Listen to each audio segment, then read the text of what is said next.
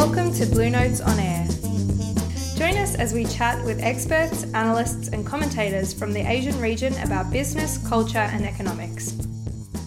What the government gives, the government also takes back some, and there has been an increase in the tobacco tax, an increase in the foreign worker levy, and also an increase to the marginal stamp buyer duty. Today, ANZ's Kun Go speaks about the recently announced Singaporean budget and what this means for the local economy. We hope you enjoy the discussion.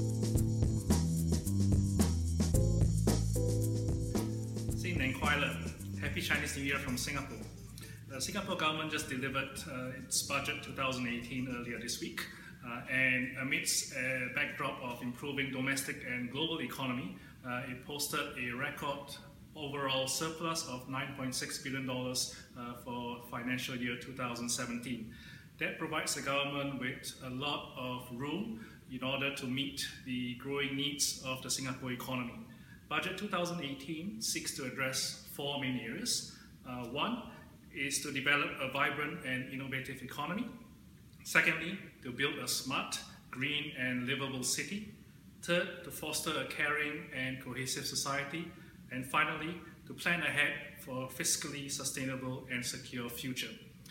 The fact that Singapore ran a large surplus has allowed the government to continue with some of its support schemes for corporates, including extending the corporate income tax rebate, extending the wage credit scheme, and also provide further grants and deductions in order to assist businesses. There's also been some assistance for households. There's been a Singapore bonus of between $100 to $300 for every Singaporeans aged 21 and above. However, what the government gives, the government also takes back some, and there has been an increase in the tobacco tax, an increase in the foreign worker levy, and also an increase to the marginal stamp buyer duty. However, the real big message from the budget this year is really the government setting its sights on the longer-term demographic challenge that Singapore faces. There is no doubt that the Singapore population will continue to age. In fact, the working age population is set to peak within the next few years. And at this present time, there are 5 working age population adults supporting every retiree over the age of 65. In 20 years' time, that number will drop to only 2 working age population supporting every retiree. Therefore, the government has signaled that there is a need for taxes to increase. But the strong fiscal position at this current juncture is giving the government time to prepare the economy for higher tax increases. Therefore, they have announced a 2 percentage point increase in the GST rate to 9%, but only effective sometime between 2021 to 2025.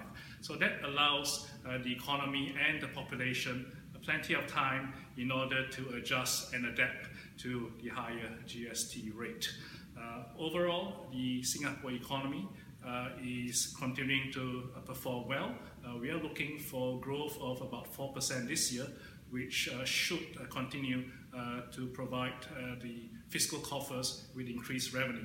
So despite the budget forecasting a slippage back into an overall deficit of $0.6 billion for financial year 2018, never fear, because the government has tended to outperform its initial estimates. In fact, looking back at the last 10 budgets, the government has tended to announce much larger than expected final operating budget surpluses in excess of $3 billion over its initial estimate. So that $0.6 billion of deficit that they initially forecast could well turn up into another surplus of over $2 billion.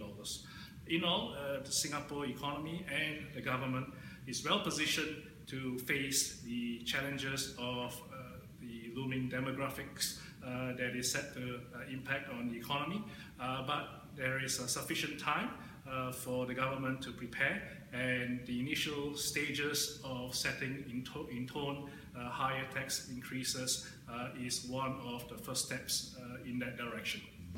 Thank you very much. listening to Blue Notes on Air. Blue Notes on Air was produced by the Blue Notes editorial team, with music by Kevin MacLeod.